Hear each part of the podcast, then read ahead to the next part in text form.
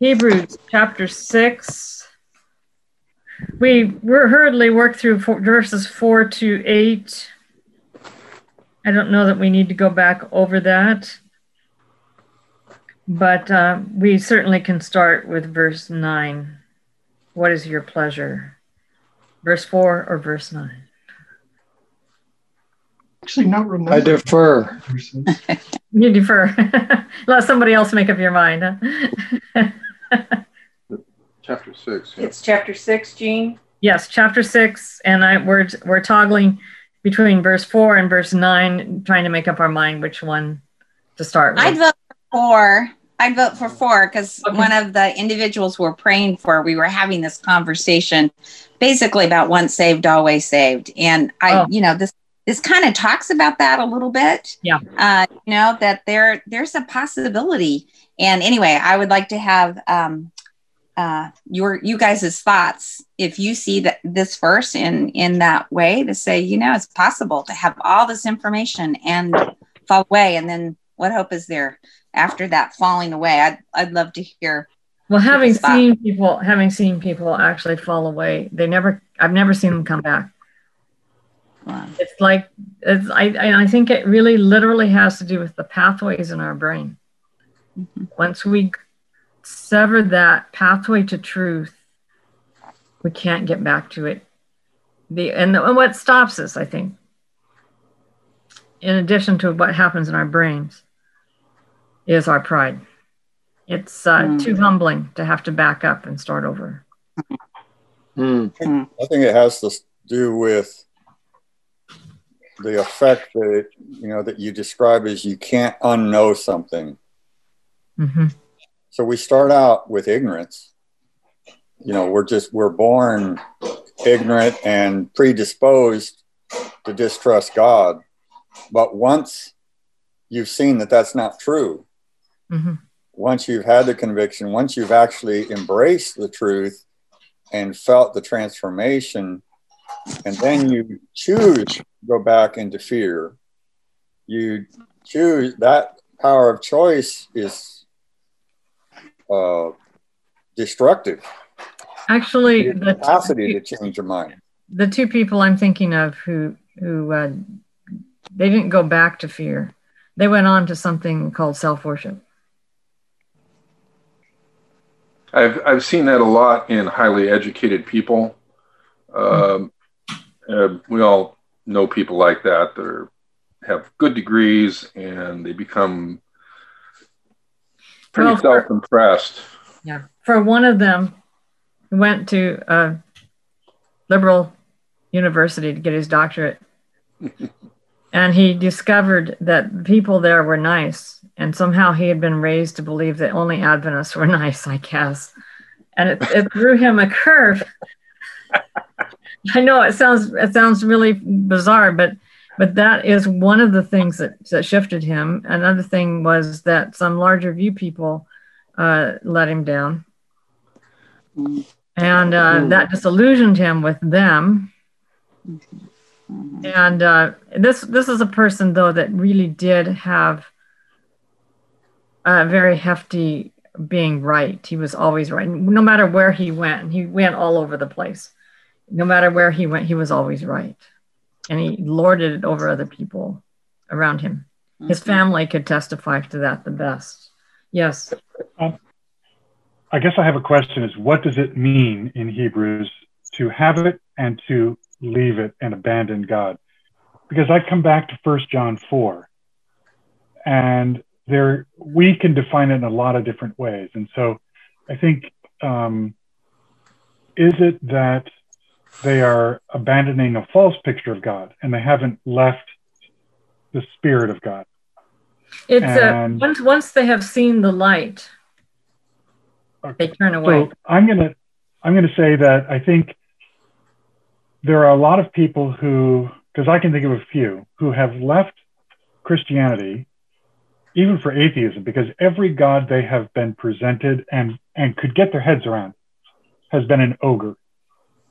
Yeah, uh, but I But- I don't think that's talking about them okay. in these So verses. this is I I just want to dr- draw that out and say it isn't if if we have had um, in essence, I think that that if we have a glimpse of a growing relationship with God or compassion, love, depending on the worldview we come from, if we're moving towards the right thing and a good thing, the declarations we make externally might not be the reality of the internal right. journey. I, I, just wanted to draw that out.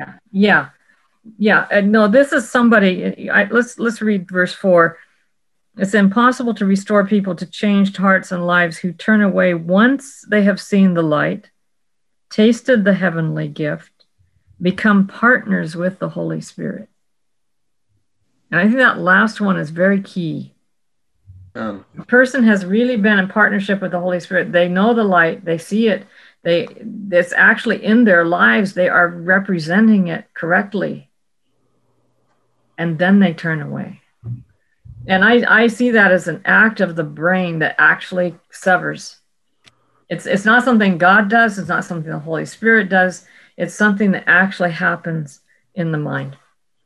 Lucifer looks like a prime example i'm sorry lucifer, lucifer looks like a prime yes. example yes you know it seemed to me that maxwell had said that it referred to a while while they keep executing the Son of God. Um, and then I looked at this version, Complete Jewish Bible, and it said um, it's impossible to renew them so that they turn from their sin as long as for themselves they keep executing the Son of God. And I think of, of David, you know, I mean, he he was really close to God and then he just pushed him away for a long time, trying to avoid his yeah, sin. You could, use, and, you could use David as an example of someone who turned away from the truth, but but Nathan was able to bring him to repentance. So that that part of his brain, it wasn't like Lucifer, uh, where the part of the brain actually changed to the point where you couldn't get the pathways back. I see. Mm-hmm. Uh, so there's, um, I think only God knows that condition. We don't have to worry mm-hmm. about knowing that condition in other people. We can hope for the best that they'll come back, but I in the in the two individuals I know, um, they have not come back yet. One started back, one started back, and I was hopeful that he would come. And the next thing I knew, he was telling, saying that we can all become God. Mm. Luck with that. I'm sorry. I said, good luck with that. Mormons believe that, don't they? And, and they, they wanted my opinion. There, there was a liaison in between us. Now, him, and this, this individual who has left is, is a former good friend of mine. And I say former because we haven't had much contact. But you know, when we when we see each other, we're usually glad to see each other. But anyway, I was I was asked to respond, and I responded with, you know, to me, the big difference between God and us is that He is the source of love and we are mm. not. We are all creatures of response. We have to respond to love. Mm-hmm. In order to be, in order to love, we have to be loved. God doesn't have to be loved in order to love. That's the mm. big difference. Mm-hmm. Yeah, wow. And and um, that was the end of the conversation. I've never heard back. Wow. You know, one thing that I've been impressed. I I started listening to this fellow. Uh, his name is Micah Bell. And, and in Adventism, we were never taught much about spirits or never emphasized how much D- Jesus prayed against spirits and the disciples. It's there. There's plenty of biblical evidence for it. But one of the things that has become very important to me is that the realization that the Holy Spirit is the spirit of truth and if you have the Holy Spirit, you can discern truth. Mm-hmm. Uh, now you have to stay, this is where you can't get pride of life and go, I'm somebody intelligent. Uh, God is our source of intelligence, and it's also God and the Holy Spirit is our spirit of truth. And I don't know, it's just become a huge thing with me that I realize, you know, because you wonder how you managed to get through all of the stuff that we see and hear, in the everyday media and and it's like my BS meter. You know, I can. It's like I know it's. I've been not listening to the mainstream media for years now. And, um, and I now attribute that to the Holy Spirit. I used to wonder why and how do people get through this period of time? Even the most elect are deceived. And I think that's what we're talking about here is people who think they're very elect and yet they, through pride, I think that was a very important designation. Is it's like at some point people become very prideful, and um, for whatever reason, you can be prideful about everything in your life. But doesn't Jesus say that all sins can be given except the sin against the Holy Spirit, which would be that avenue forgiven? In other words, yeah. And I think that's here in Hebrews. They're partners with the Holy Spirit. It means they're they're joined to the Holy Spirit in a very cemented, very, very strong way, and they leave that partnership, mm-hmm. go out on their own. Mm-hmm. Mm. That, you know, and that's the the the thought I have is you know there's a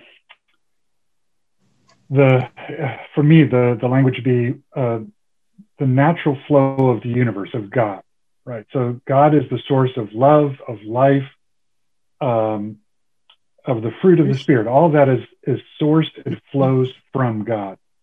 So if I imagine that the natural order is that we are drawn to that as creatures of response. We are drawn to that. It actually takes a force, a, a force of will to mm-hmm. resist it mm-hmm. and reject it. So, so I think that there's this ebb and flow as we're being drawn. So David exam- uh, as evidence of this ebb and flow. I mean, continually mm-hmm. like, oh no, I'm not. I want what I want. I, you know, the heart wants what the heart wants. So I'm going to resist this for the moment. But then somebody can intervene. It could be a direct intervention. It could be a human intervention to point out, right, um, through story, illustration, whatever. So I think we all go through that. And what I see Hebrews is saying, mm-hmm somebody who's been so connected to mm-hmm. the willingness to grow and the and the closest the closeness of it that there hasn't been that re- resistance and rejection. And now they have said no. And maybe it's over because it's not just instant because god doesn't let go instantly but it becomes this persistent angry uh, uh it, it becomes the opposite of the fruit of the spirit. Love is absent, peace is absent. And and it's you know we all go through this ebb and flow as we're learning to allow the draw, but mm-hmm. but I can't help but think that when we are reading Hebrews four, I'm sorry Hebrews six verse four, that we're we're saying the severed person is incapable of allowing the spirit to produce fruit. I don't know if that makes sense. And yeah, uh, well, the, when when you're severed, when you sever a limb from a tree, it's not going to get fruit. Mm-hmm. I want to share a little secret with you. I don't say this in most places, but I when I was teaching in Hong Kong Adventist College, which was many many years ago, one of the persons I mentioned is not with us anymore exactly, came to visit the campus. And after he left, I found myself, and I was teaching about God every day. I was studying the Bible, I was praying. But one day I realized I don't know why I need God. And it was bold and blunt and stark and, and very real. And I, I was kind of, I kind of drew back in fear and I went, oh no. And so I knelt down and I said to God, okay, whatever it takes, you know, get this thing out of me. And he said, can you handle what it will take? Mm. And I remember thinking, oh no, here we go. This is going to be really painful.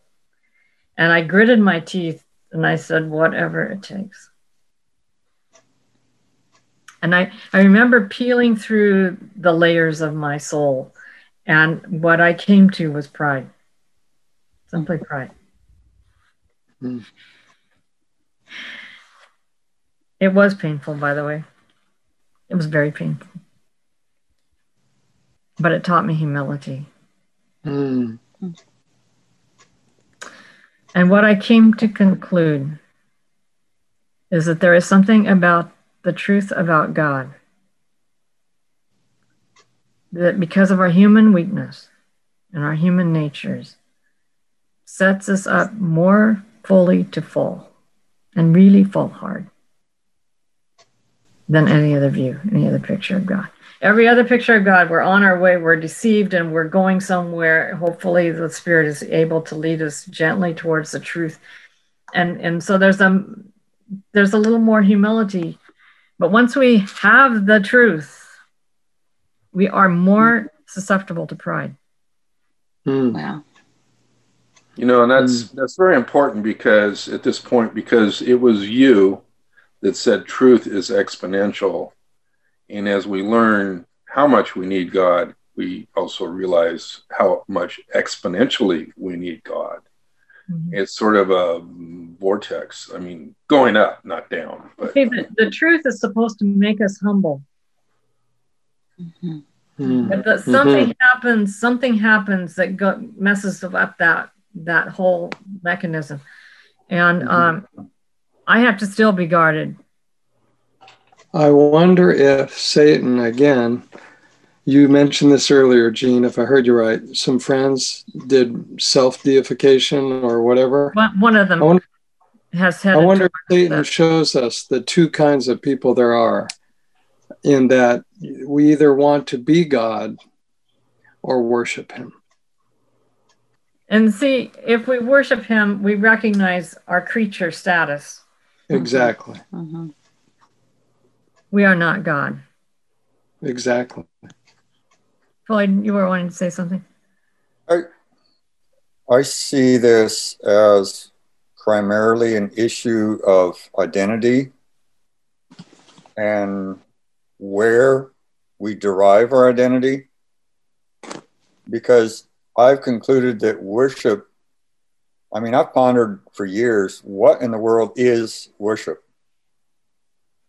And what makes sense to me is that worship is whoever or whatever source we look to to provide for our needs that we can't, but also to define who we are that's what we're. that's why we see worship every, we're going to worship it, the question always is where do we get our identity and so if you see people who rave about their sports team they're getting their identity from how their mm-hmm. sports team is doing or mm-hmm. the movie stars or whatever source we identify with to feel good about ourselves and to project to other people that we're worshiping them.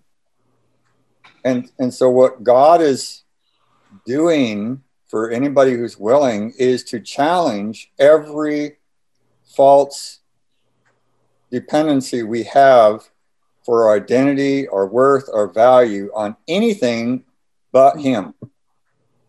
So, to actually worship God means I renounce every other source of identity other than what God mm-hmm. says about me.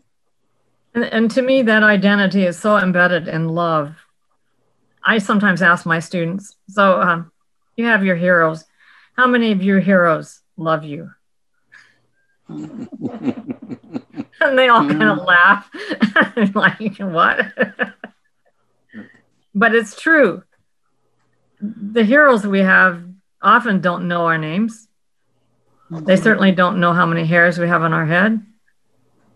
We they they don't love us. They could care less about us. They only love us for what they can get out of us. So they're all false gods. Mm-hmm. The true God loves us. And our identity is based on him and in in the context of that love that draws us constantly. Mm-hmm to relationship. And specifically, that kind of love that doesn't come from a transaction. Exactly. God doesn't need anything from us in order to right. love us. No. That is, that is In fact- just God's nature. In fact, we can't give him anything. right. Right. Uh, that makes that made me think of um, Lewis's Four Loves, and like when he's when he's describing agape, um, he talks about like that's that's a pretty scary notion. When you when you really come down to grapple with, you cannot offer God anything, you cannot earn.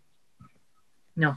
That love, and just how, and I think that's kind of where that concept of pride comes in is Yeah. this idea of like I am something that is uh you know I, I have done something I have earned something that is worth your love I can I can I deserve it maybe is a good word for it You've most of you, I think, have heard me talk about the uh, three models that God created and the three models that human beings invented. What you've just said, Alex, is exactly along that line. huh and I call it talk about it in terms of human value. Um, I just presented it this week to my ethics, Christian ethics and society class, which couldn't be a more volatile class to be talking about these issues at this time in Earth's history. Mm-hmm. In fact, I surveyed them for what their party was, for what um, all kinds of things. I surveyed them so that I would know what I'm meeting, and the majority were Democrats and and fairly to the left, and then there's this minority that are Republicans and strongly to the right. So we're going to have some interesting s- situations, and I'm not going to talk about politics. I've, I, I mean, except when we have a day designated to talk about the Christian and, and politics, but um, I'm not going to talk about current events if I can possibly avoid it. I'd rather talk about principle. not that, not that I, not that current events have given me some classic illustrations of some of the things I Mhm. talk about, but I'll leave it to them to put the, connect the dots. Anyway, um, in in those those three models, the the three models of, that humans invented is all about earning things, and then the value is I have earned my I've earned everything. I've earned my my, my keep, my clothing. I, I work my way. I you know our whole normal world is transactional all the way through. Mm-hmm. We live and, mm-hmm. and breathe it.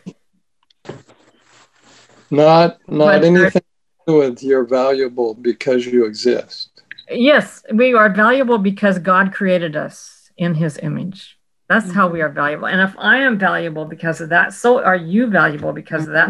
And everybody else is valuable because of that. And there's there's nobody above Mhm.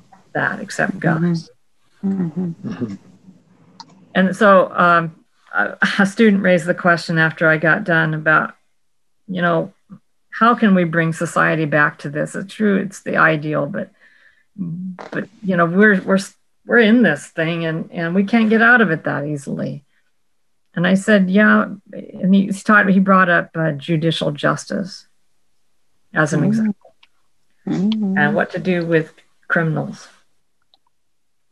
And I brought up Sweden and what they do, and I brought up some other things. He didn't think Sweden would work. Brought up restorative justice. He didn't think that would work. And I finally said, well, you know, where I would start as a person, as a human being, trying to effect change is with our value Mhm. Hmm. to try to teach people how they are valuable to God without having earned anything. They are valuable because, like you said, they exist. Mhm. I remember I was teaching this in my Sabbath school class from years ago, and somebody, a friend who's large of you, who who's listened to Graham Maxwell for years, who also has a deformity that is very obvious. And yet he's a, just the neatest guy I think I've ever met. Not that other people aren't neat too, but he just he exudes joy. He exudes uh, friendliness and kindness. And anyway, he came up to me afterwards. He said, "I, I never realized before that I was valuable Mm. Wow. And I thought, wow. Uh, what I read in Mountain of Blessing, which blew me away, it said, uh, even the most degraded, we, we should treat with love and tenderness because um, they have been loved. The lost, even the lost, in the end will realize they have been loved with an unspeakable tenderness and will be held account to account as to how we treated even the most degraded. You know, we did not treat them with respect and tenderness. Wow. You think about Jesus and how he treated Judas. Yeah. He washed his feet first, and he Mhm. poured into that foot washing all of the love that he could. And I only sense for sure the presence of Jesus once. It was that when God uh, asked me to be a theologian and set me apart. And I just had the sense the Holy Spirit on my right, and I sensed Jesus' presence on my left. And it was like Jesus was the distilling of the love of God into its most it it it was a love that had suffered. So it was a distilling of this love that has suffered that is just sweet and holy and awesome. It's you can imagine Jesus washing Judas' feet and exuding that love, that tenderness, the way he touched him. And Judas comes face to face with a decision. Is he going to go forward or is he going to surrender? But that's how God Jesus treated Judas. So then fast forward. Jesus is dying on the cross. And at the foot of the cross are a lot of angels and a lot of demons. Mhm. And there, for the first time in close range, the Father at the foot of the cross meets face to face with the archenemy of evil. I shouldn't say of evil, the archenemy of, of good, the, the architect of evil. Mhm. How did God the Father look at him? Mhm. Jesus looked at Judas with, with pity when Judas comes in and throws his, his money down on the, on the temple floor and says, I've sinned, O Caiaphas, and I've, I've mistreated innocent blood. Jesus looked at him with pity. How did the Father look at Satan? That same love, the same tenderness, the same pity. And that's when Satan fell. He fell because he realized he could not keep us out of heaven. He could not persuade God not to let us in. Mhm. Mhm. Well, I was just thinking the the um, the contrast of Judas and Peter, the same love, the same countenance, the same everything, and what you find is the the the same perhaps regret in what they've done and said, and yet the two different places because of their conceptions about God led them to two very different responses and um, there was something else in there. I was gonna. It's I think gone. It may come back, but I I just thought I'd toss. Uh, oh yes, when we were talking about we earn everything, our experiences is transactional. I still struggle, both myself and when I hear it from others, the idea that um, yeah, you can't earn your way to heaven. No question about that. Good thing Jesus did it for you. You can't Mm. pay your penalty. Good thing Jesus paid it for Yes. you. It's still Mm. transactional. So, and Mhm. it's so easy, even for me, knowing it's not transactional, to use transactional language. How do we? And sometimes you have to in order to meet people where they are. Mhm. There is a sense in which Jesus did it for us, but it's not transactional what he did for us. revelatory instead, maybe, or would you say Um, revelatory? When we talk, use the metaphor, pay the price. Mhm. That's a transaction. Mhm. But what if what if you break it down into non-transactional language? Jesus did for us what we could never have done for ourselves. Right. That is to re, to redeem the picture of God, to reveal the Father, to uh, reveal His love, to uh, all of those things. Reveal- Overcome selfishness and fear. Yes. You know, I've wrestled, I've wrestled with that concept of paying the price hmm years and years. And I actually one day went up to my Sabbath school teacher, who was a theologian at the seminary. And I asked him point blank, okay, if Jesus paid the debt, who got paid? Mhm. Mhm. And his answer convinced me that even the theologians don't know. So I continued to ponder it for years and ask God to explain it to me. And presently, my conclusion is that because of our mindset in this commercial transactional mentality, that Jesus did pay the price that we demanded, and he paid it to us. And the purpose of paying it was to earn our trust enough to start listening. That's and see there you've broken through the shell of the transactional model into uh, the real thing.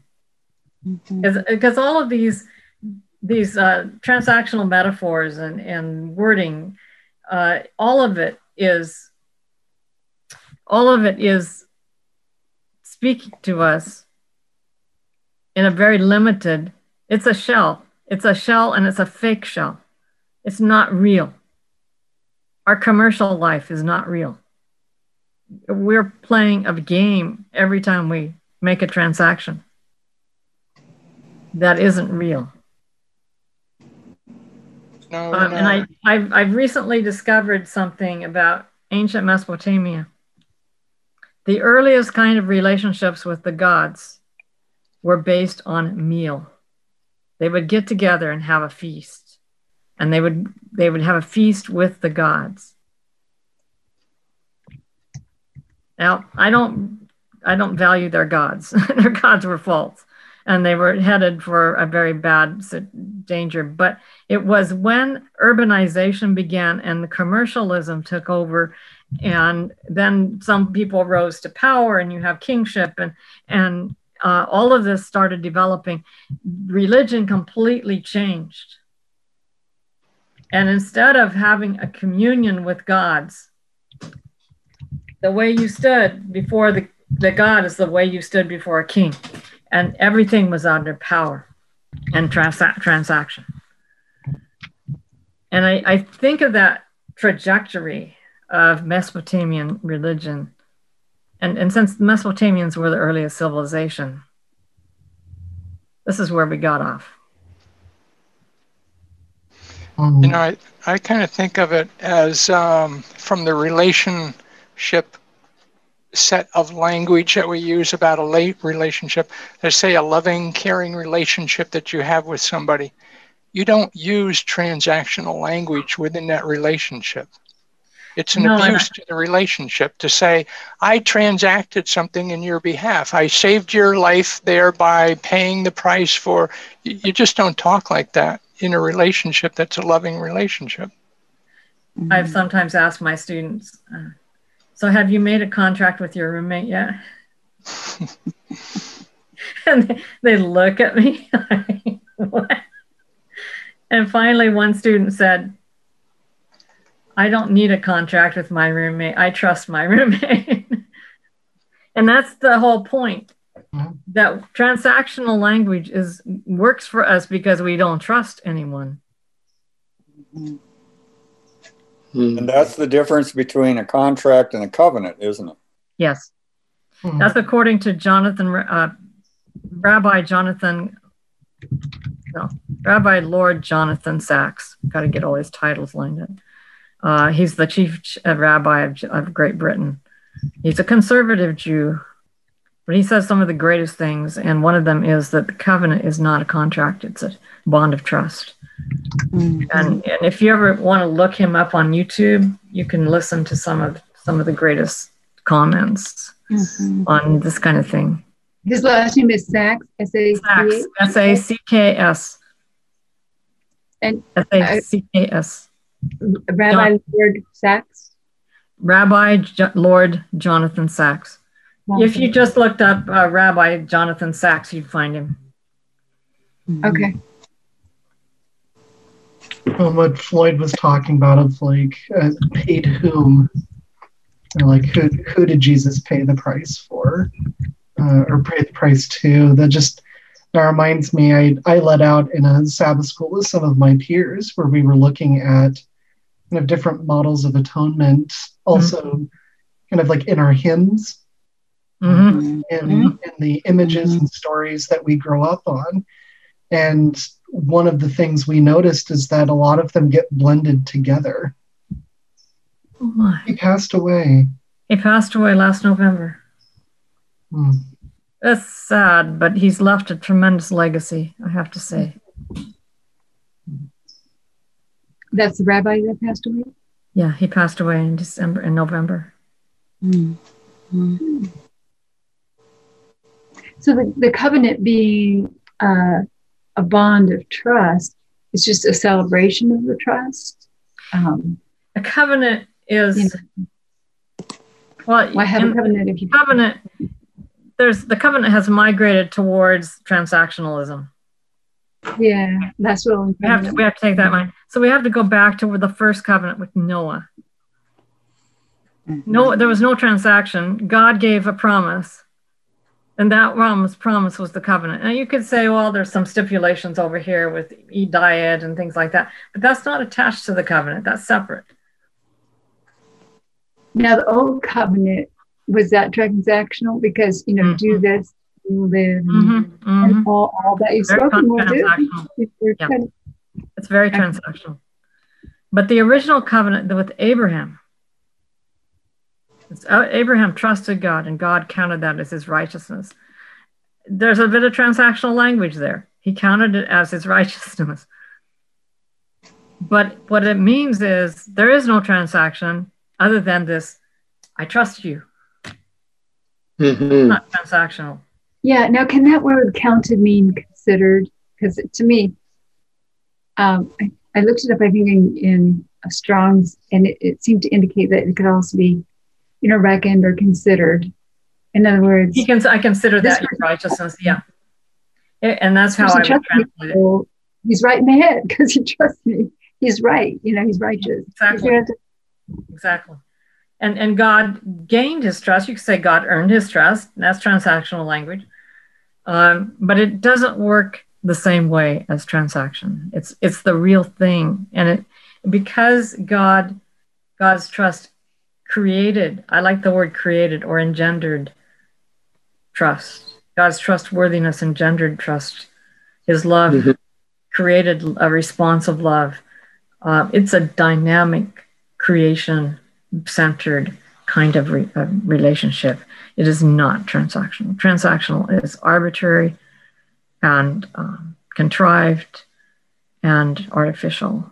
My understanding of the, the principal difference is that a transaction, which is a counterfeit of a covenant, hmm is well, a covenant is the principle of heaven of creation where Jesus says, freely you have received, freely give. Mhm. So it's unilateral without an expectation of return. hmm Commercial, the commercial spirit, which I believe was invented by Lucifer, is you don't freely give, you give expecting a return. It's And so a transaction is is bilateral. A covenant is unilateral. depending on the type of covenant, I guess. Um, agreement. When I look up covenant, yeah, but you have to be careful about dictionaries. But this one says it comes from to come together. Yes, um, actually, the word covenant in Hebrew is berith, and it's related to an Akkadian word berit that means, I can't remember the exact nuance, but it means exactly what I think what Sue said. Between. The word berit means between. And you think about what between means. There's a relationship there. It's between us. What is between them? Well, we say trust. Um, and it's used for between two localities and so on.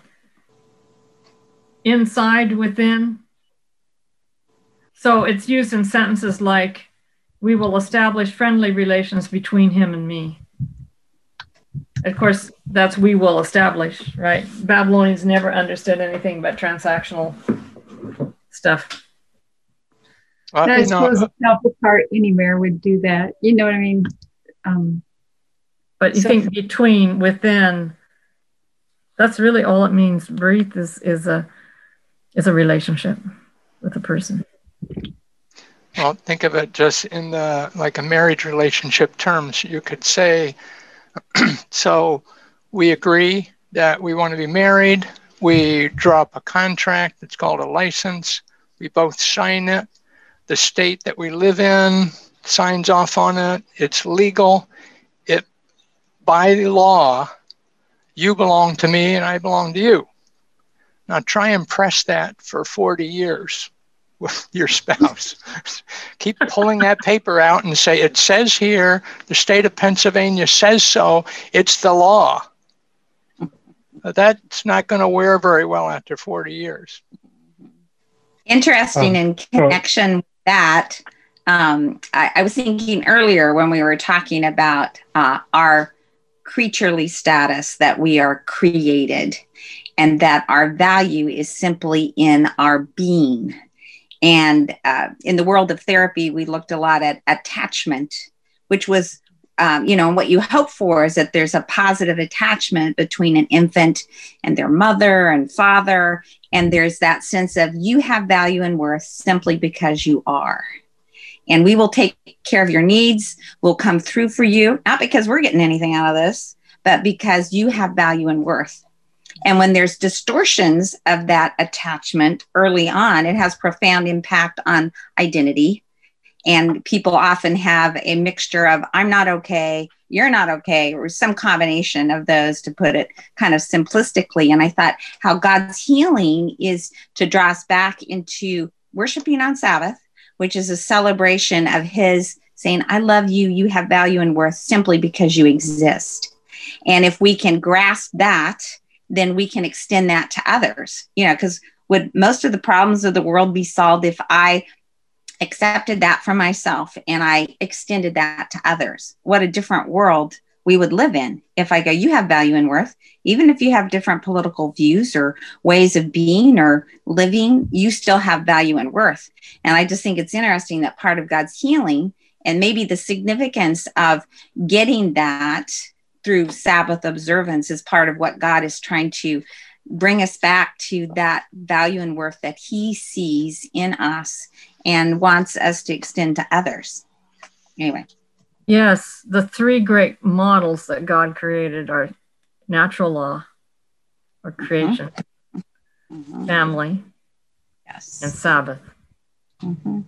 And Sabbath is the most anti transactional of all. You're talking about unilateral. You rest. It reminds me of a fateful day. I was on my way to my office and I had my, ha- uh, my arm full of stuff two laptops, actually, a mini computer and a laptop, and several books. And I was carrying them to my office. And all of a sudden, I stepped on a liquid amber prickly ball and just had enough ability to support my weight to throw me. And I fell right on my head on the sidewalk cement. Oof. And I fell so hard that I could feel it penetrate my brain. Oh, yeah. And so I ended up in ER, actually in job care. it was related to work.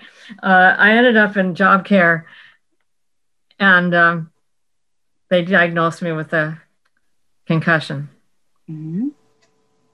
and and they sent me home. I I'm one of those freaks that loves work. And when I take a vacation, I I migrate back to work. I can't seem to stay away from work. But anyway, um, the doctor picked up on that, and I remember him saying, uh, "He says, you need to stop everything and rest." And I looked at him in horror. How can you do this to me? Boring. yes. I thought you were my friend. We want people to do well. that's something so i think of that. And and what happened is i got in my recliner after i got home. Actually it was the next day. I had to break all the rules in order to feed my cat. I crawled around. My foot was my my ankle was badly turned and i had to crawl on my knees which i wasn't supposed to be doing concussion but anyway um I finally ended up in my recliner. I remember, I think it was the next day, and, and began to actually relish. See, you, you have to hit me over the head for this, but I, I actually began to relish rest. Rest means you stop working. Rest means you stop earning. Rest means you stop and you stop doing and become. That's when you find your being. It's when you have to stop working. I've, I found this out a little bit because I had to retire early last year. And um, I still am working. I'm, I'm teaching two classes a quarter on a contract basis. But life is easier. And I'm, I'm beginning to find joy again. I don't feel so oppressed by the time clock not that I was checking in at all. I was salaried, but but still, it, it feels so good to rest, and it has given me a new sense of being, who I am. I'm wondering if that's part of what Hebrews 4 9 meant, whether it remains therefore a Sabbath rest for the people of God, and that recognition that God is asking me to rest, not because of anything I can pull off or do for Him, and that that will be the difference between those who accept entering that rest and what that means versus um, signing up for some other kind of transactional relationship. You know, and that ultimately He's saying that that sense of attachment is the only thing that's ultimately going to bring you peace and rest. Anyway. Yeah, that's a good thought. Bill? Yeah, um, a few things that um, uh, have come in this conversation to me is that um, there, and I learned this from a sage uh, woman, that there, there's um, with the issue of of relationship trust, that the breakdown of relationship and trust, in order to, see if I represent this well, in order to function in society, we needed rules and laws. But that even those can become abusive. And so if if God is not an abuser, um, and we look and say, even when it comes to marriage, if if we have um, legalities around marriage, why do we have those legalities around marriage? If our identity, if our rest is in that marriage, then then uh, if it is emanating from that which is true, then legalities are beside the point. I was going to say uh, when we were talking about marriage that in Cameroon, there's three levels of marriage, if I uh, remember this correctly. One is um, you have a tribal marriage, um, you have church marriage, and you have civil marriage. And the only one that provides legal protections is civil marriage. And um, with so so um, because in the natural society women don't have the rights but in civil society of Cameroon, women have rights. So our church went through a whole process of um, getting people who are either tribally or just church marriage. Well, it's rare that you would not have the first level is tribal marriage, then you might have a church marriage. But if you had one or those both, we wanted uh, the effort in the local church there in the in the Cameroonian church was to get people civilly married so that there would be rights of succession, rights of child uh, rearing for the woman. If the husband died and there was a great relationship, who needed those laws? But if the husband died and the woman was now subject to the to the whims of those outside that covenant, and that her protection was actually given by the state, not even by the church. so, so why do we have the the transactional aspects? Is because we can't or we don't trust each other. Um, and I and I think that that as we are drawn in, and I love the the bringing together in this conversation of Sabbath rest, but how much of that is again given transactional language within our denomination, let alone as we describe it to others outside of our denomination? Where is that beauty of identity, of rest, of being to give up the striving, the earning, and all of that? So, and again, I look at that in marriage and say, oh, if my, if I or Jixie end up always feeling like we have to strive and satisfy and appease the other, where's the rest? I mean, I see these things coming together. And anyway, I, I've appreciated this conversation because it has stimulated little gray matter in these areas. Yeah. Well, is, is rest like trust? I mean, mm-hmm. a couple of thoughts flashed my mind when you talked about marriage because I knew this one lady. She was like the granddaughter of somebody that was high up in the conference, and she had arthritis. It was just terrible.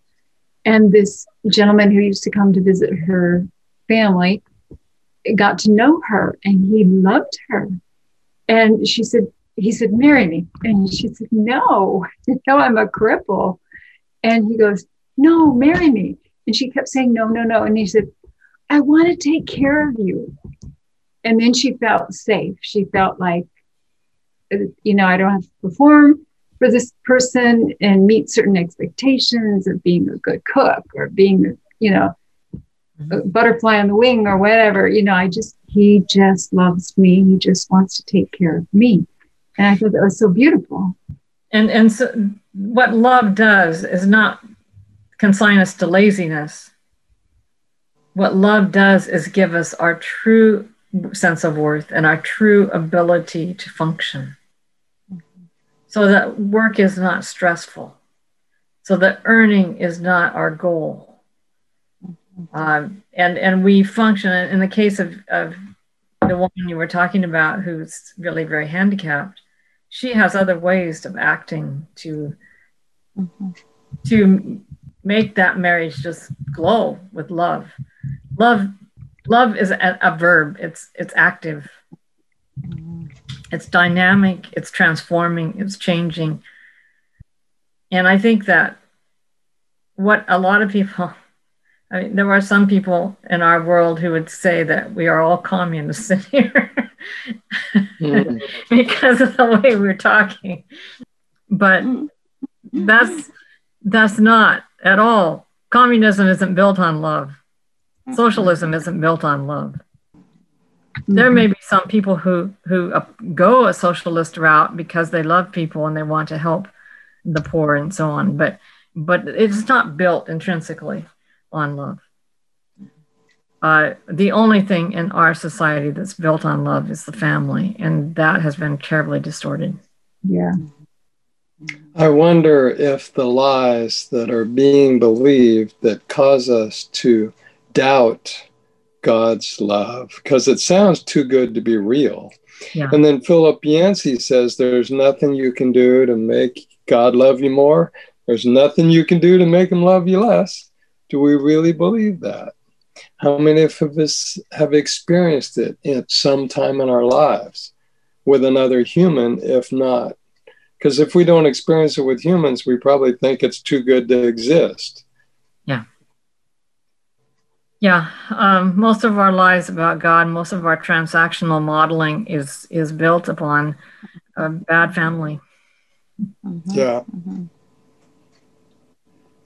I have to say, I, you know, I had a family that was pretty tough, lovish, and you know, mm-hmm. um, not a lot of warmth, and and it's a Calvinistic family, kind of, you know, reflected the theology sometimes, I think. But um, then I had a niece that was born, and I, I thought, oh, I guess I better go see my niece, you know, this niece that was born. Just another thing I have to do and I just, I just so enjoyed this little kid. I never knew, you know, that kids could be so much fun and, and just, and, and so I just, you know, for seven years, she was my sidekick every weekend. And she taught me more about the love of God, I think, than anything, because I just, I loved her for her, you know, just, I just, um, and then I thought, you know, her name is Jennifer. And, she, and then it, it hit me, I'm God's Jennifer. you know? mm. that he loves me as much as I love Jennifer, you know, and then just like a, a how can that be? But it's just we're told it's just a tiny little rill. Hmm? You you became God to Jennifer too, in a sense, because yeah. the first gods we have are our parents, and you you in a way were parenting her and that's that's the the wonderful thing about families but that's also the tragic thing when when parents become abusive mm-hmm. and that's their god is abusive mm-hmm. Mm-hmm. And, and it's so hard it is so hard for children who have been abused to embrace a loving god they just it is mm-hmm. good to be true it, they just can't get it as as i did a lot of trauma therapy addressing people's that distortion, usually from their family of origin. And it was amazing to see their uh, acceptance of, um, you know, their longing for that view of God, that someone who could love them just for them, because that longing was there, even though their experience countered that truth. And they had to work extra hard to try to accept, try to accept God from that perspective because their experience was so different. So, you know, part of what I think God calls us to is to love people in that way because experiencing that love, no matter what, is the longing of our hearts. Can you talk about God to your clients? Do they let you do that? I got to work in a Christian um, counseling program. So I worked. So it's non-denominational. So a lot of Christians came there, and so you know some clients we we would always talk about that what they wanted what was their choices and some definitely said yes to that some said no to that. So we worked within the, their their choices with that. So but for most of my clients yes i could which was an awesome experience. Yeah. Because i thought of going into that but i thought you can't talk about god with them you know? And what I, how can you how can you bring healing without talking about the love of God, their value, etc. That's a great that's a great place to be, I would say. What good news is there if there isn't something I, you can talk about God? I would be tied in knots if I couldn't talk freely about God in my classroom. Mm-hmm. But you know, I, I thought of maybe teaching in a uh, Adventist school. And I thought they would kick me out. Yeah, I remember you talking, Jean, about I think it was Hong Kong or Korea. I'm not sure how they gave you a hard time when you started talking to the kids. That's that's part of my baccalaureate address. I think maybe that's where you got it. Um, I told that story, and then oh. yeah, um, they were glad I was leaving because of your view of I shouldn't say they. It was really the president only. Nobody else was sad. I, I mean, everybody else was fine about uh, my being there, but um, the president was so worried about his reputation and the college's reputation that he was glad I was leaving. But you know, you've heard of T. Look what they did to Graham Maxwell and Loma Linda. You know what I mean? Yeah. Oh yeah, I know what he went through. yeah. It's so sad. It is sad.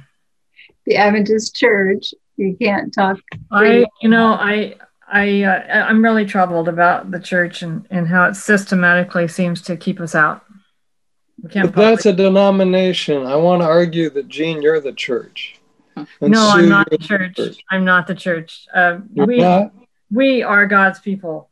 Uh, I like that. We are not the only ones who are God's people. That's what I was trying God to say. has people everywhere. Exactly.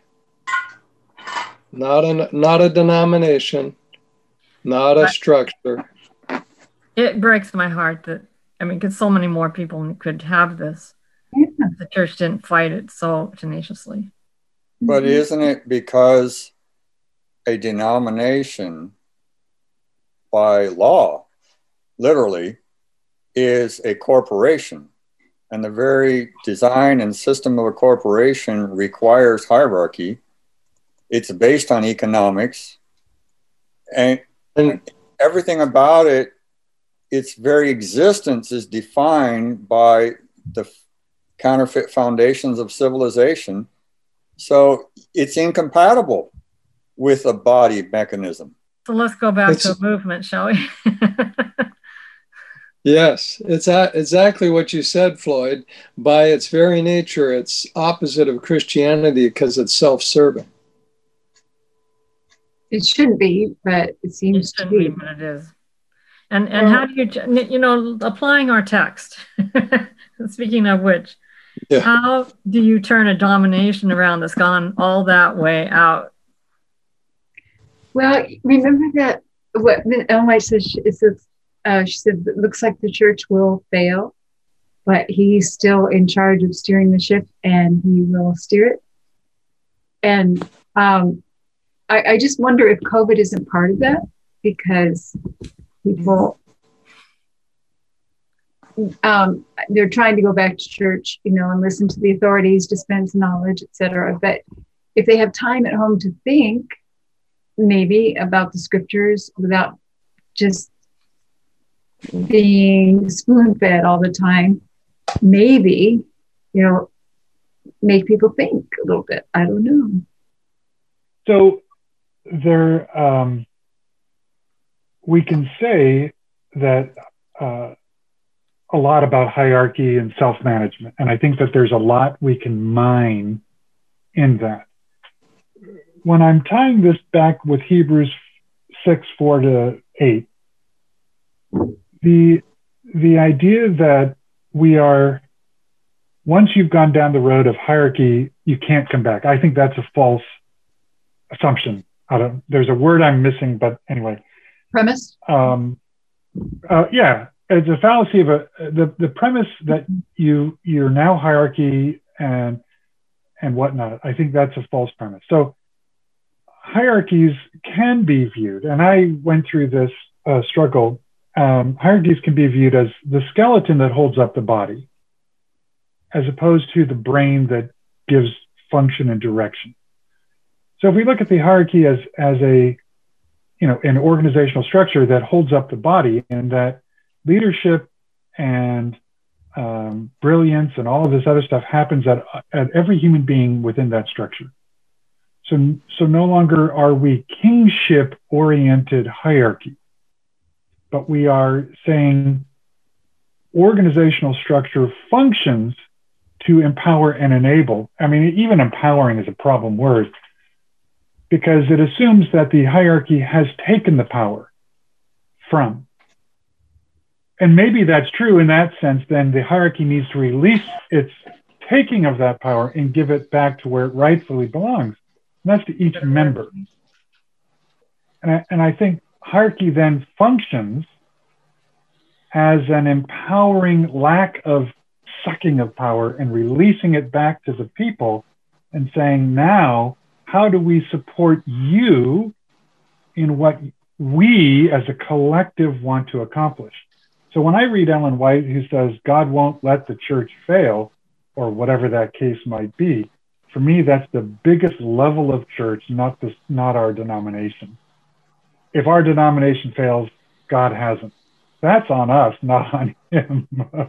so, Yeah, well, anyway, I thought I would just toss that out. Well, you know, um, having watched the Adventist Church, even as a child, I I would look at the review. I didn't read the heavy articles, but I would look at the review and see what was being conversed. And, and of course, in those days, there were lots of letters to the editor, and every issue was out there for discussion. And, and it was very, um, I don't know, very intelligent discussions were going on in the review in those days. I missed those. But um, the General Conference has toggled back and forth between dictatorship and and more of the kind of hierarchy you're talking about, where um, it isn't top-down control. It is uh, more supportive and and uh, helpful. Having looked at that and seeing where we are now, I agree with you, Bill, that what happens to the church is not as important as what happens to us. I say us, meaning the people. I, I don't want I don't want to say this in an, a bad way, but I'm always struck with the Laodicean message. It starts out with you you are poor, blind, miserable, naked. The you refers to the church as a person. It's a personal way of talking to the church. Mm-hmm. It ends if anyone, not you, but if anyone, I'm, look, I'm standing outside the door. What's the door? It's the door of the church. I'm standing outside the church and I'm knocking. If anyone hears my voice and opens the door, I will come into that one and I will eat with them and they with me. To me, I find that liberating mm-hmm. to think about church in a much bigger way that anybody can be part of the church if they value Jesus and they open the door to him and they allow him to come in and eat with them and they with him. This is the last church. There is no other. Laodicea is the last church in the seven. There's no mm-hmm. mention of another church. There's just mention of anyone. Mm-hmm. And that mm-hmm. ties directly back to what you said some time ago that the earliest records of a relationship with a deity had to do with mm-hmm. eating, not not totalitarianism. And so Jesus is asking us to go back to our roots mm-hmm. and to eat with him instead of mm-hmm. instead of him lording it over us. Yeah. Hmm. A friend of mine said in the Middle East, you never they never invite somebody to eat with them that they don't trust. Yeah, it's an honor to eat with them. Well, you know, in the 23rd Psalm, they talk about, David talks about, you know, you prepare a table for me, and then I eat in front of my enemies. So mm-hmm. sort of brings it all into light, I think. Mm-hmm. Yeah. But Jesus ate what? with his enemy. one book that I found fascinating was uh, a book entitled Pagan Christianity. You guys may be familiar oh, with it or not. And it was a radical shaking up by Frank Viola and George Barna. Of course, does lots of research about Christian communities. And it was, whoa, look at the structure of the church is not what God initially set up. So, anyway, Pagan Christianity, excellent read fascinating to look at you know often the church structure itself all eyes forward looking to one individual raised platforms special chairs you know when it says uh, each one is we are the priesthood of all believers and that we are challenged to say each one of us is gifted in some unique way that can be contributory but how often our sh- churches are set up is you get to hear one person one person's thoughts not a conversation where people said, you know, wow, God really put this on my heart, or this verse really has come, or here's a song, or whatever. And uh, Frank has a very different way of doing church where it's more participatory and each member is challenged to use the gift that the Holy Spirit has gifted them with in enriching the body. Fascinating, fascinating views. Not not a church structure I've ever participated a, in, but it's more of a church to go to them rather than bring them to us. Well, and this is mm. what are we saying about our structure when we talk about leveraging our authority to help the young adults feel included. Uh, already, just in that language, we are assuming kingship orientation, mm-hmm. power, and mm-hmm. authority. Mm-hmm. When mm. and so I've challenged that with people I've heard it from because I like them and I, I appreciate them. But the worldview is so strong, the paradigm is so strong. So when I say, well, what is this what if you approach it from a different perspective where you are all equal? Now I'm not empowering you. I uh, I'm not holding you back from that which you are called to do. And so the model, whether it's pastoral or conference or union or division or GC, a person in those positions holds kingship orientation, then you don't have the freedom to, in, in their eyes. And so if you claim that freedom, you have, you may run afoul. So I think that, that when it, it's talking, if the model, the truth of, of what we're talking about, because right, we went through and struggled with what is the truth, at least I did, uh, of Hebrews 4 you know God and you have abandoned that. Mm-hmm. It isn't the struggle of being drawn into Him. It has been, you have been this close and you know the Spirit.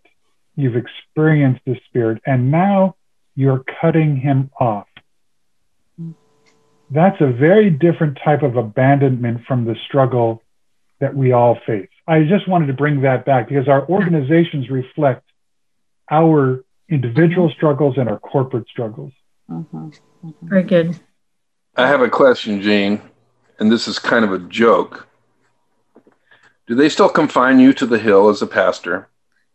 I'm not. I'm not a pastor. Um, I've never been a pastor. I'm a, a you were ordained. You were my pastor, so yeah. Well, yeah. yeah, that was joke. back. That was back when my Sabbath school met in the church, and I was yes. part of the church.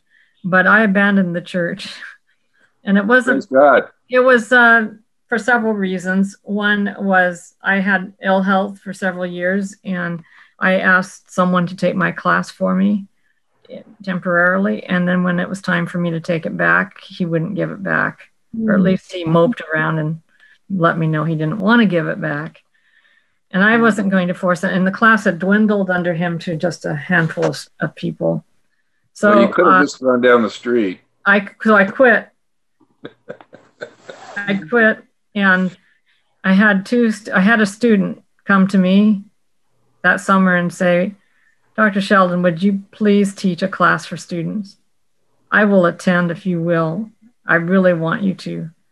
And then after he came, another male student came to me and said, Would, Have you ever thought of teaching a Sabbath school class for students? and uh, I, I kept saying, you know, I'm, I don't really have the health for this. And, and one of them said, I am going to go and pray and you are going to teach. oh. And so uh, I finally decided God was trying to tell me something. You tried Moses' excuse, it didn't I work. Taught, I taught four students. There were two couples. They both got married. Both couples got married. And um, cool. that was my, my class for several years. And then uh, I ended up with a class of students who had been raised larger view and mm-hmm. but had been hearing other views and other voices and were confused. And they wanted to hear, you know, is what our parents taught us the truth and I was able to lead them through that journey, and they were all really eager and happy to learn. Alex was in that class. Oh, Well, God was telling you you still had a brain. Um, You know what I'm talking about. You, it leaves and it becomes this distant fog. And uh, Luella used to call me and say, What's for dinner? And I say, I can't think that far ahead. but it came back. oh, yeah, it was because of, of Lyme disease because I got bit for the second time in nine- 2009. Um, but anyway, um, Were you being treated at the time? yes, I was. Yeah, I, I experienced, I actually had a bullseye the second time. 3,000 milligrams of antibiotics a day. Yeah. Wow. With labs to go with it so that my kidney function didn't fail. anyway, um, I, I wanted to introduce myself. I know some of you, but not all. This is Mark Nares, and uh, I've uh, been in larger view for, for a long time, and uh, know Jean from way my back. heck was a pup, and yeah. So uh, finally got to finally put together the Zoom the Zoom link and the time at the same thing. So I've now got it in my schedule. So, So, okay, so uh, next week will probably be, well, let me ask you, Bill, would you like to continue uh, hosting this or would you prefer like going back to my Zoom? I, I have am gotten happy to, now. provided I'm here. Okay, if you're not here, just let me know and we'll do it my, with mine. And um, on on Bill- the on on what I perceive to be the topic, I was gonna comment on what uh, Bill said when I first came in, and and that was I've always had felt always struggled with the tension between uh, hierarchy and and you know just relationship go with go with the flow, and I realized while I was listening to Bill that I think I have been making a common mistake, and that is assuming that all hierarchy or that all structure is hierarchical. It doesn't have to be. The only reason that we think of of the skeleton, I thought that was a good good example. The skeleton isn't necessarily fundamentally hierarchical. It's only our way of viewing it. So um, if we if we divorce the hierarchy from the structure, it's like yeah, you need structure. It doesn't need to be hierarchical because I I in in the, the explorers Sabbath school class that that we're doing, we're going through um, the book of John chapter by chapter. We're in it's 16 today. So, but reading back through 13 through 17, it's amazing to me how how God's message to us completely levels the playing field. It's it's it's the very opposite of hierarchical. Yes, good point. Is the Trinity hierarchical? Did Jesus treat women or men hierarchical? no, the Trinity is a family. It operates on the family model. Mm-hmm. So I like the way that Bill sort of reformatted the concept of the ideal organizational structure. hmm And it sounds to me like if we did it right, which is seldom ever seen, that that structure, which is a pseudo hierarchy, really, is is the means of facilitating and communicating a large group of people or even a small group of people to bring out to, to let them network with other places or other people or activities or together or to bind them into modules without without controlling what they do without telling them what to do but more of a like the nervous system in your body. You know the nervous system is not there to control everything. I mean yes it gives impulses. It tells your heart when to beat does a lot of things but it's in the background and it communicates you know it transfers messages from everywhere in your body to the brain and then it sends things back out. But it's not the dominating thing. It's it's the background facilitating thing. Because if you cut a nerve somewhere you got serious problems. You know you suddenly find out how valuable your nervous system is. Well, there's a there's a engineering or or actually I think it comes from chaos theory, but um, uh, it's called emergent properties, and, and basically, it, it what it says is that the, the function of a anthill, which is the common example that we use, the function of an anthill is not found in any one ant, not even the queen. the The function of an anthill is something that emerges from the relationships among among some very simple properties and I, I, think that that's more the model of what we need to look at with what God's trying to do with us is that is that the the function of the church doesn't come from any one member. I mean, Paul Paul goes on and on about this mm-hmm. about all the members of the body. It, it, doesn't come from any one member. It's it's the emergent properties of all those things working together that makes the true character of the body and the true character of the church.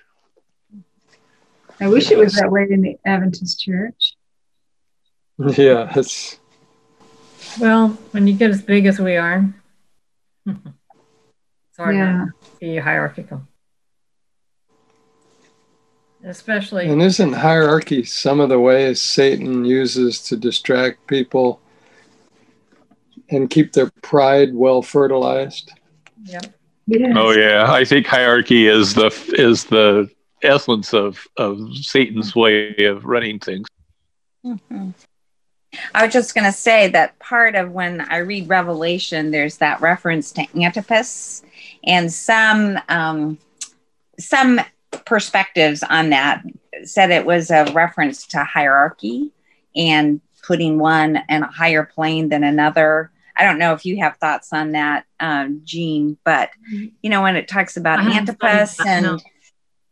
that's in Anyway. the seven churches, isn't it?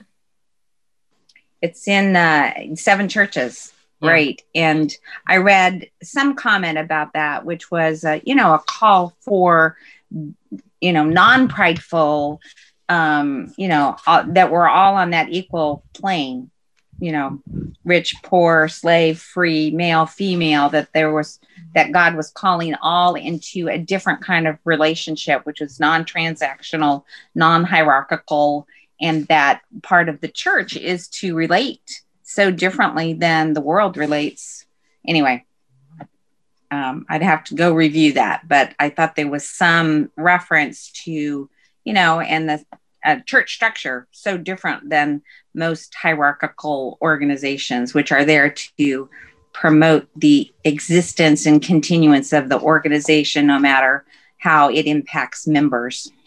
Yeah, I made dared to make a, a comment to a union officer. We was complaining that the younger generation uh, really like house churches. Oh, I said, well, you know, I think that we're going to need to go that way. yeah. George And, George uh, Barna says the same thing. The emerging church is going to be house churches. The true church. Who said that? George George Barna? What we're doing is a house church, right? I mean, Yeah. it's the of it.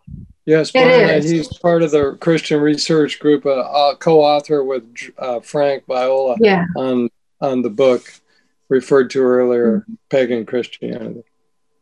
And I've, Yeah. And I, I've been absolutely convinced of that from way back when I first ran onto the, the larger view and just doing small group with uh, with uh, a few people in in Loma Linda. It's like this is church. Mhm. Get- Yeah. get- getting together with a huge, you know, with hundreds of people.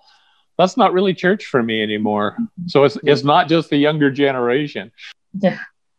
No, I think I think we're coming to a very cataclysmic experience with the church, and here's here's why.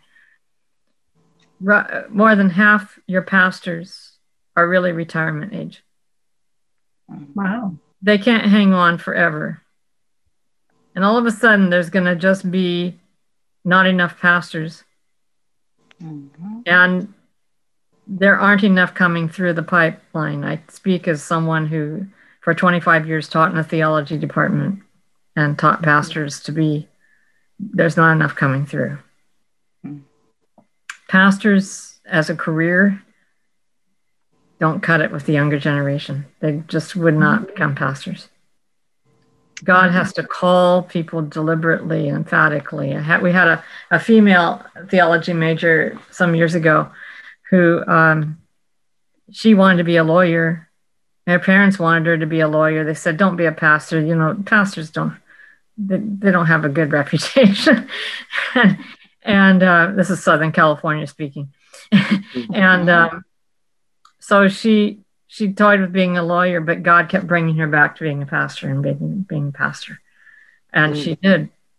And even after she became a pastor, she was visiting PUC on a Friday night vespers, and I was there.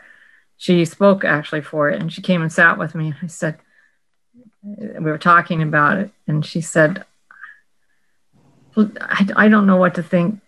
I said, Well, I think you want to know what God wants you to think. So I predict that God's going to call a lot of women in the future. But will will they let them be pastors? You know. Well, if they don't have any pastors. what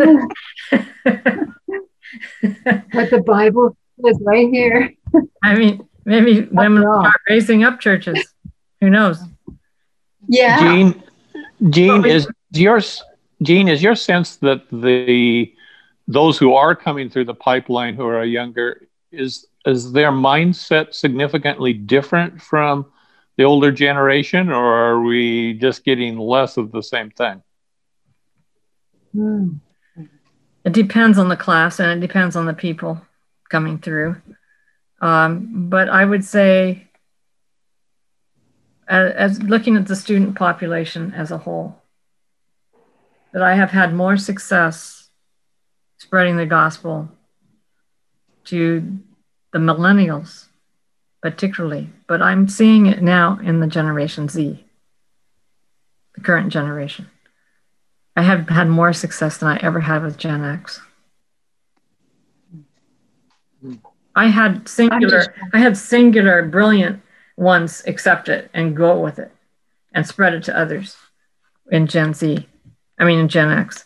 But uh, the millennials grasped it fast and they wanted it and they wrestled with the God of the Old Testament. They said that is our biggest deterrent to having a relationship with God. Mm-hmm. And, and so they liked what I presented and, and they ran with it. So I, I have hope for this generation that if things come together for them in their minds and they get total clarity and understanding, not just about God, but about everything happening around us. And the Holy Spirit breaks out and a lot of rain comes. I think it's just going to be amazing what God can do.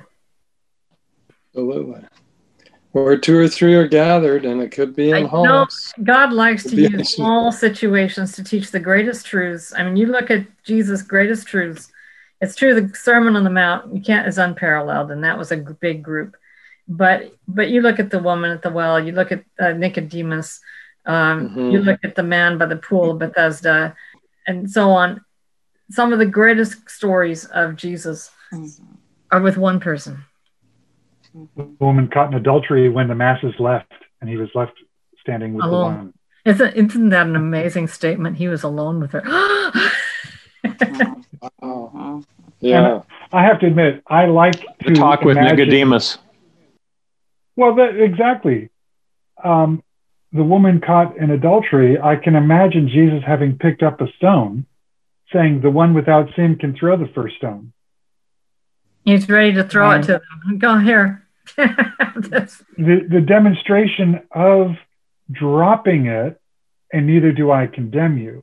You know, there's there's so much, and I think the same is in the the woman at the well and with Nicodemus. These quiet conversations where each one felt like the Jews are going to stone the Samaritans or abuse them in some way. Nicodemus his pride, you know, the conflict between his pride and his desire for truth uh, says, well, the desire for truth means I'll go and see him because my pride says I can't do it in the daytime, I'll do it at night. Jesus does it. And and the you know the the most quoted Bible text in Christianity is from that conversation. you know, for God so love mm-hmm. the world. Um, it's powerful that that so much and the you know the last couple of verses of john is if i were to write all this down the volumes it would take Mhm. And so we have just enough. No, And that, that's a, it's enough. Yeah, it's enough. That, but I think John's statement is well taken because he, he chooses the stories that all the other gospel writers left out. Mm-hmm. Yes. Mm-hmm. Apparently, they didn't know what to do. It didn't fit their their theme, uh, which every gospel writer had a kind of a theme. It, it's just so to put that down at the end of John's gospel. That you know, I could say so much more. I could write volumes more. It's just incredible. Mm-hmm. I think it's significant that John was written last, and that in John we get the perspective of him looking back over, you know, 50, 60 years worth of reflection on it when when what God was doing was much more clear than it was to the the early gospel writers. Um, who were closer to it and were kind of just just okay here you know here's what happened. Here's you know here's what he said. John comes along much afterwards and says here's what it means And that's to add to that, which is where I was going, was the the letters he wrote, first, second, third John. I'm assuming that's the same Mhm. apostle. I've never actually thought about, but that's less. uh, Um, whether they came before his gospel or after was kind of the question. But the idea is, regardless, he's painting out. If it came before, the gospel comes along and gives rationale as to why. If the gospel came first, his letter, particularly First John, comes along and says, "Let me tell you the outcome of my philosophy of the story and how it impacts my daily living. Love wins." Mm. I, I don't know. Why do you think he, he said that just I'm the disciple that Jesus loved? No. Well, I think John John had the closest relationship with Jesus of all the disciples, and he captured Exactly. He captured the essence of who Jesus was. Exactly. of course he doesn't say he, he doesn't say I, I was the disciple that jesus loved more No, I've heard, But he was called the beloved. I heard an amazing sermon on this many years ago that that I think really hit the nail on the head of why he said that. Because if you look at each time that he uses that phrase and you look at the context around it, in the way I might say it is this was the disciple that Jesus loved in spite of everything. This is the one that Jesus continued to love. He kept loving. And it's totally amazing.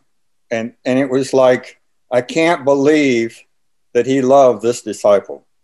That was sort of the why he kept saying that is that even if I screwed up, even no matter what was going on, he loved me.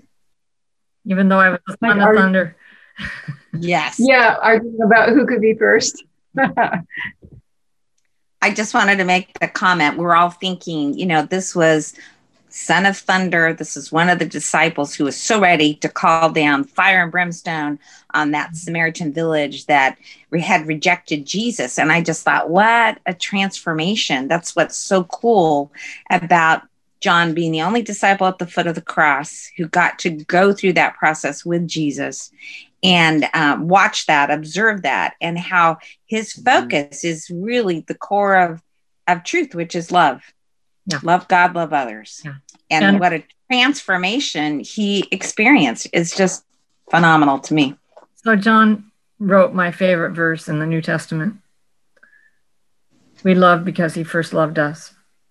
Hmm. And that is a spiritual, natural law. Mhm. We love only because he first loved us. Mhm.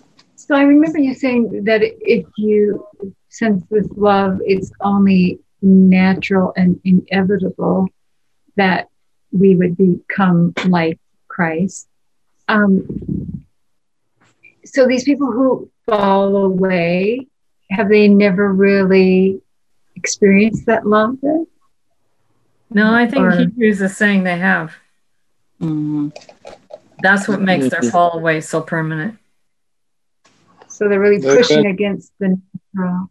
And, and I guess they, they've, it- I- they've experienced the love but they won't accept it mm-hmm. Well, I, I believe Yeah, they no, accepted it because it says became partners with the Holy Spirit. And so I believe they accepted it fully and then turned away.